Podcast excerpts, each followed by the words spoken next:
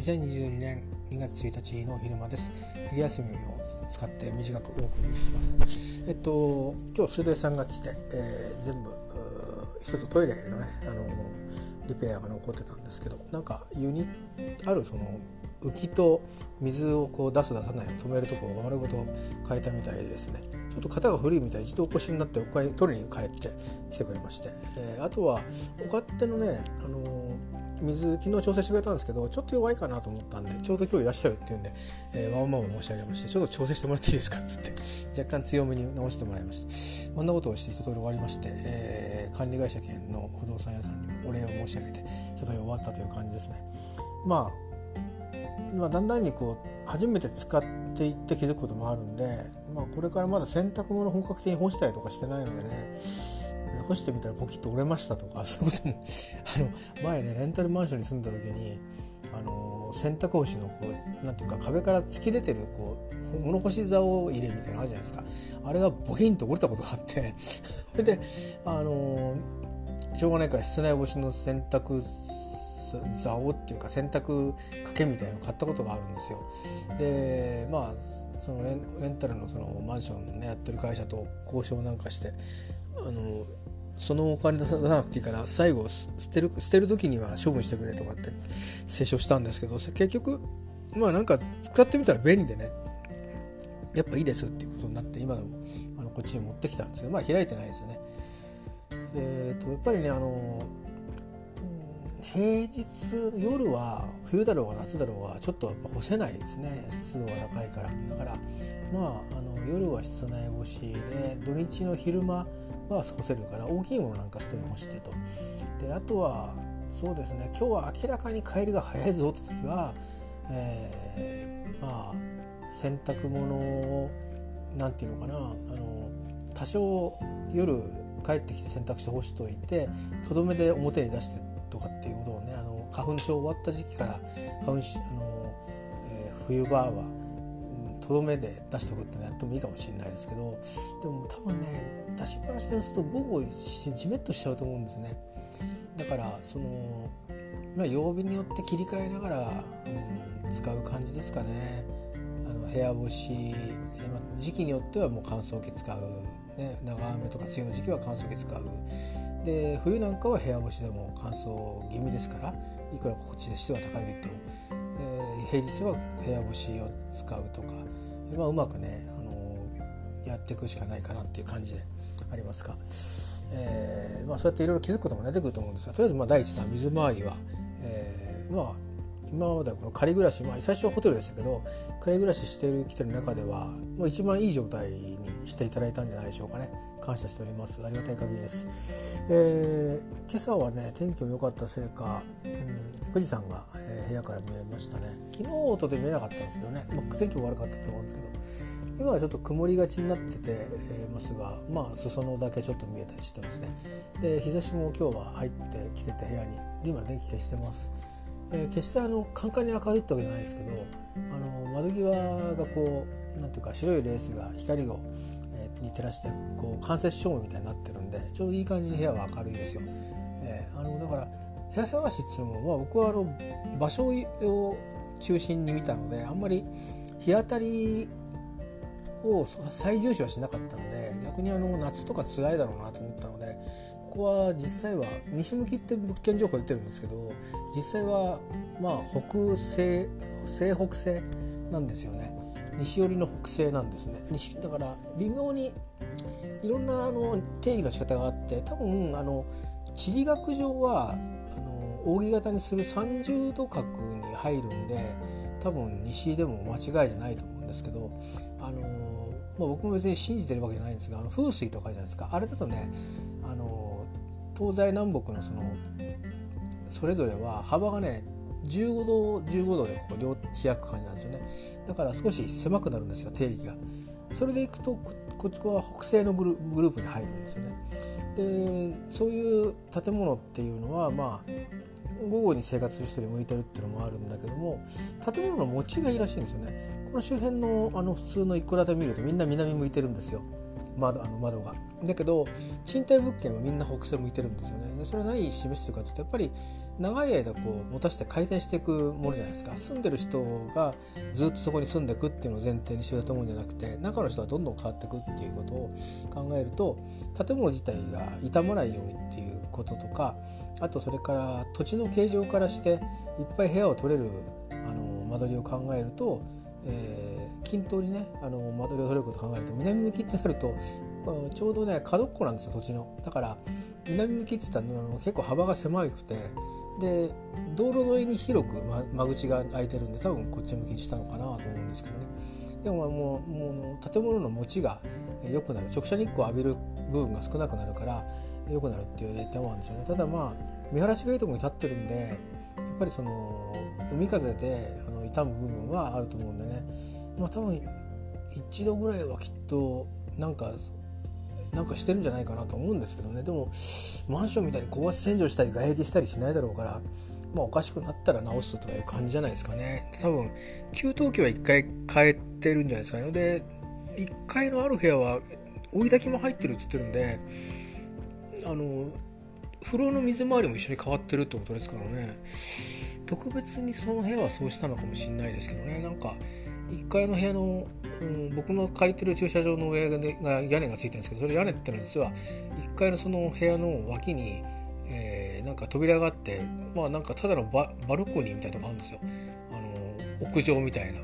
でそこの隣はそこはなんかオーナーさんが使うとこだって聞いたんで前のね賃貸情報ではそこ使ってもいいみたいに出てたんですけどだからもしかしたらオーナーさんはそこ使うつもりでそこだけ水回り良くしたのかもしれないですけど今は普通に普通の人は借りてるらしいんでねいないですけど。まあだから部屋によって若干違うんですけどで周りの住んでる人住んでない人いろいろあるんですけど今ね僕が借りてる部屋の給湯器が一番やっぱり傷んでるんですよね。であの錆がひどい。まあ、お腹が傷んでるかどうかわかんないですけどあの錆がひどいんですよ。で多分それは何を言ってるかっていうと多分見晴らしがいいんで海風がいっぱい当たるというそういう部屋に僕は今いるんだなってことは、えー、思ってるんですけど。でもまあどうですかね。壊れたらこうあの、まあ、この1年我慢すればまたあの給湯器の供給も戻ってくると思うんでね。えー、まあどっかでまた変えてくれるといいのかもしれないけど交換するまでの間風呂に入れなくなるからまああの目処が立ってからなんでしょうけどまあ微妙にねガツンと壊れるのをやめてくれるといいですよね。なんか微妙に出るんだけど調子おかしいですみたいなとじゃあ交換しますっつって、えー、1日2日ぐらいの我慢で済むんじゃないかなと思うんですけどねまあそんなようなことでまああの私のものではないのでね借りて使ってるなんであれこれ絶対は言えませんがまああの30年ぐらい経つとまあ2回転ぐらいしますよね設備はね、えー、最低1回転はしてるはずですよね。だからちょうど私が今あのそこに立ち会ったんじゃないですかね。で私もこれで暮らしながらなんとかうまく騙し騙し使ってしまうと思うんですよね暮らしてると。あのよそから来たんであれこれ違いに気づくだけのことでね。で私の後に私が何かあってこう出ていくことになった時に、えー、私の後で使う人は何でこうなってんだろうと何で言わなかったんだろうってやっぱ思うと思うんですよね。今自分は気づいたらなるべく言うようにはしてていろいろ言ってるんですけどまあいっかっていうところもいろいろあるんですよ。あの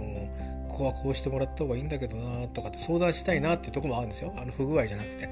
うん、だけどまああのそれもねまあいっかっていうところもあるんでねそのまあ一家の範囲が人によって違うんで、えー、いろいろね差異が出てくるんじゃないかなと思うんで、まあ、これはもうどうしようもないですね、まあ、でもまああの今日はとにかくたかだか1週間でねなんか何もできてないんですけどいろいろと、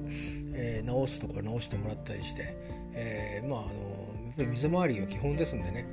あの非常になんか安心しました。あれもありがたいことだと思います。水の話ばっかりしてますけども、えー仕事の方もまあ今日は順調っちゃ順調なのかな。あの今日一日がうまくいくかどうかっていうのは、まあ、朝にやっぱり決めることが多いですけど今日はやっぱり初動で、あのでの動きでまあまあ、えー、今日具体的な上がる成果は23あるんですけど、えー、今日急発進、えー、するっていう部分では一応もうやりきをやりきったんであとも明日以降、えー、気は抜けませんけどね。やっていくっていう感じで、まあ、見えてきてるという感じですかね。まあ2週間ぐらいはこのことでバタバタっといろいろやっていくんだと思いますけどねもしかしたら1週間ぐらいで片付けようと言われるかもしれませんがまあそれはあの想定の範囲内という感じでできると思いますね。まあおかげさまでそんな具合で進んでおります。えー、10分経ちましたんでね、えー、ぼちぼちあれですけど、まあ明日が通勤なので今日は早く休もうと思いますね。あの通勤に2時間かかるってことはいつもより2時間早く起きるということを意味してますんで、ということはいつもより早く2時間早く寝るということを意味してますんでね、ちょっと昨日遅くなっちゃったんでね、あのまあ10時には布団に入りたいですかね今日はね。えー、ちょっと睡眠取りたいかなって感じですね。まあ、夕食は昨日の残りにあの豆腐を増量してきのこと豆腐を増量して入れるか豆腐だけ増量しようかな。豆腐だけ増量して豆腐とご飯で済ませようかなと思ってるんで。今日ね昼間ちょっと食事食欲がねなかったんですよね。だからカップラーメン食べたんですけど なんだろうな。うんまあ来客があるかもしれないっていうこともあったのか。あと今日あの朝の食事とるのを朝のバタバタっとしたその仕事のことに対応してから取ったりしたのでうんまあなんかちょっと時間的にねあお腹が減らなかったのかもしれないですけど薬飲まなきゃいけないんでね、えー、そんなことであの食パンとカップラーメン信玄という札幌にあるラーメン屋さん監修なのかなセブンイレブンで売ってるんですけどカップラーメンの食べたというだけで、ありますがちょっとバランスが、えー、悪いですよね。炭水化物に炭水化物の、えー、即席麺食べてるんですから、えー、まあまあおにぎり食べたと思ってっていう感じですかね、えー、わかんないですけど。まあ夜は、ご飯と野菜が少し鍋に残ってるかな。それとに豆腐投入して食べるんで、うん、まあ大豆でご飯食べるっていう感じになりますけど。まあまあ、えー、軽くね、えー、夕食はとって、まあ、夜の食事はもうあのー、まあ例えば土曜日とかね。例えば金曜日とかに少しえー、料理することも今後はあるかもしれないですけど野菜炒めとかは普通に作るかもしれないですけどうんまあ最核になるのは僕の場合はそういうもう本当なんか夏場はね白菜が出てこなくなるんであれですけど、まあ、もやしと豆腐のなんか茹でたやつとか豆腐だけ茹でたやつとかこうやって冬は白菜と豆腐茹でたやつとかあとはご飯と納豆と卵とかそんなもんだけですよ夕食は。で昼ご飯はもし食べるにしても例えばあの人参しりし多めに作っといてでご飯も冷凍で凍らしといてでそれぞれ温めてちゃちゃちゃっとかけて食べるとかね。昼もそんな感じでいけいける感じだしもう冬その昼に納豆食べてもいいしとか。まあでそこに飽きちゃったら冷凍冷凍うどんとか冷凍チャーハンとか投入してみたり、えー、して、うん、やってます。であなんか野菜足んないかなと思うとあのー、カットレタスとかねそんなものをちょっと買ってきてたまに食べたり、えー、あるいは、うん、最近根菜類のスープとかもちょっとそれは300円ぐらいするんですけどあるんでまあ他の日こうコストを抑えた分で野菜取れてないなと思ったらそういう根菜類をまあ一から自分でねあの味噌を買ってくれば今だし入りの味噌こうチューブじゃなくてなんだろうペットボトルみたいなやつもあるんですよね。結構簡単にあのなんていうか煮込みみたいのも作ろうと思えば作れるんで、えー、一時期何やったっけな。あ鮭って魚を買ってあったんだけど塩鮭を、えー、ちょっと賞味期限迫ってきちゃったんで一気に片付けるために3ページ作って食べたんですよ。でじゃがいもも下茹でしてるじゃがいもとか今ねスーパーで売ってるんですよね。でなのでそれとかを使って三平汁を、えー、3, 3日間連続で食べ続けたってことありましたけど、まあ、そんな風にして作ることもできるんでまああのー、なんか鍋が余ったりするとそれでうどん作ったりしてうどん食べたりして、えー、まあ、そんな風にもやってるんでそうやってコストを抑えた分まあそうやって出来合いのものを買う時もあったりしてできるかなと思ったんですけどね。まあうんあんまりその新鮮な生野菜たくさん食べるって生活様式は今のところ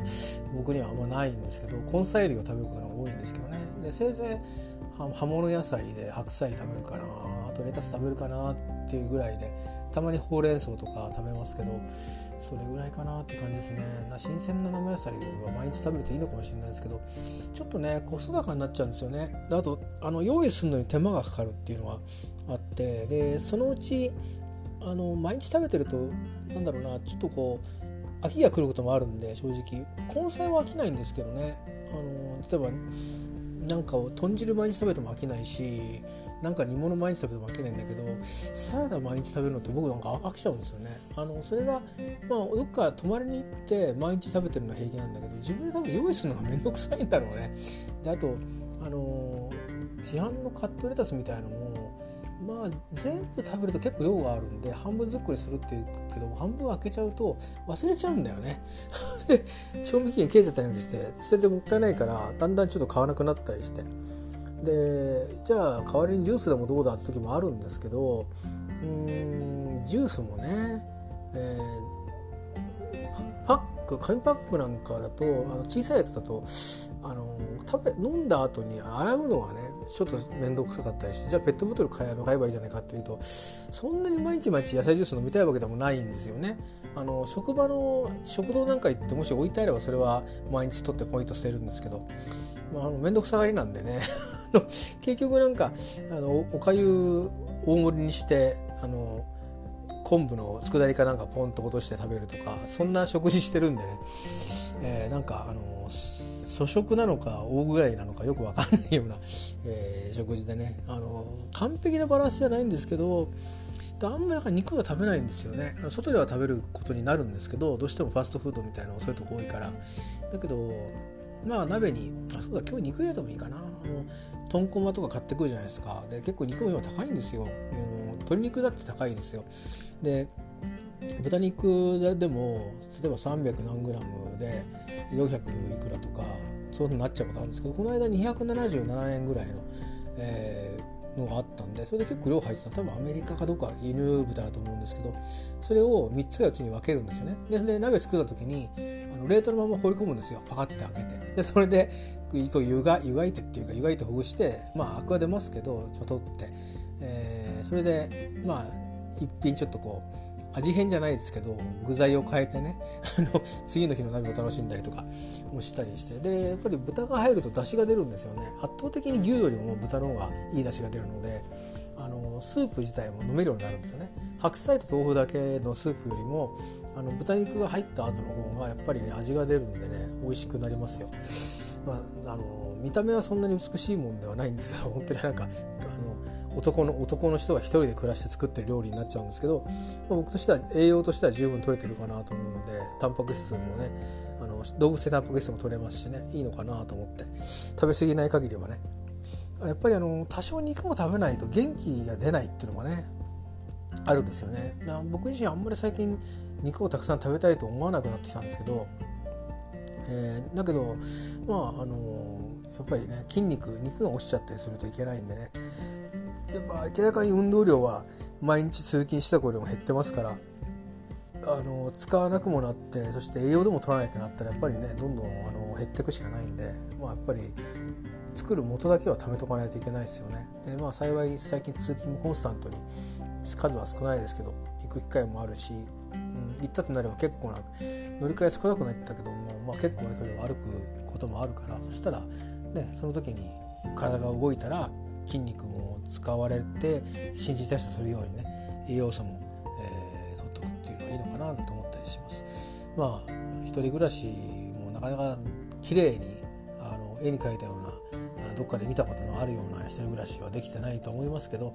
まあ、あのちっとちっとねバランス崩すかもしれませんがまああのうまいこと、えー、帳尻合わせ合わせながらね、えー、いろんな掃除もそうですし洗濯もそうですし、えー、食事もそうですしねいろんなことをまあ帳尻うまく合わせながらねストレスをあまりかけかけないで暮らしていきたいなと思います。ということで、えー、今日もうね明日の通勤まで行くと家仕事木曜日の家仕事もなんかいろいろ会議があったりとかしてで金曜日は金曜日で行ったらあのいろいろ多分週の終わりになってくるとおせおせでいろいろあの指示が来たりすることも多いんで、えー、まあもうね水曜日がまで行くともうこれだけ週を駆け込むぞっていう感じのモードに変わるんですよねこの火曜日までと水曜日から先は明らかにモードが違うんでそうするとあっという間にまた1週間終わるのかっていうことにね、えー、なってしまうんでね、えー、まああのまあ、気を抜かずにいきたいと思います。えー、そんな感じでございます。えー、まあ、冬休みもこんな感じで、えー、終わりにして、えー、あとは今日はまあ定時で上がりましょうかね。上がるって家で 家で仕事を自分に終わりするだけなんですけど、えー、そんな感じでございます。え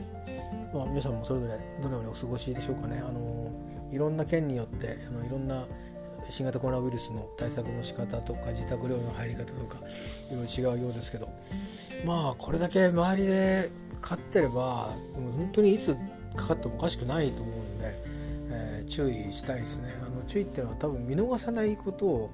躊躇せずなんかまずいなと思ったらやっぱり検査を受けに行かないといけないんでしょうね。僕もどうしたらいいか分かんないんですけど正直土地も変わっちゃったし、まあ、でも多分発熱外来みたいなところに相談して自宅療養してくださいってなるんでしょうけど職場が大変ですよね。そのなんていうか保健所にかかるんだったらあれだけどそうじゃなかったらね、の一応あの僕らはいろいろ制度があってあの体調が感染疑いでもまあ、うん、そういうふうにあの特別に、えーと、特別な休みいただけるんですよ。なんでいいんですけどそうするとあいついつ来たんだっけ？ってそういうことになりますよね。大変だなと思って。で僕の場合はあの50を超えていて基礎疾患があって肥満者の肥満者なので全部あのあの神奈川県のあの自宅セルフ療養パッケージには当てはまらないんでね、えー、保健所の管理外に入るんでしょうけどでもそれはそれでまた大変ですよね。でとは言ってもまだ3回目のブースターワクチンの接種の接種券も来てない状況ですから順順当にいくと多分6ヶ月経過であれば3月ぐらいに受けられると思うんで今月接種券来るのかなと思ってるんですけどまああの一旦ピークがね終わるそうですけどまた違うピークもあるかもしれませんからね。あのそれに備えてブースターワクチンを打っておきたいところですよね。まあ次はおそらくモデルナになっちゃうんでしょうね、えー、なんかそれの方がまあちゃんと発表されてませんけどあのそういう交差ワクチンにした方が接種にした方が抗体量は上がるなんていう話もあるんでまあそれも何ヶ月かしたら少なくなっちゃうらしいですけど、えー、ちょっと副作用が心配ですけど、まあ、モデルナでもねあの躊躇なくとにかく早く打てる方でいこうかなというふうに思ってます、えー、そんな感じですね。まあ元気にやっております。でということでした、えー、お昼の、えー、上司でした。以上です。ありがとうございます。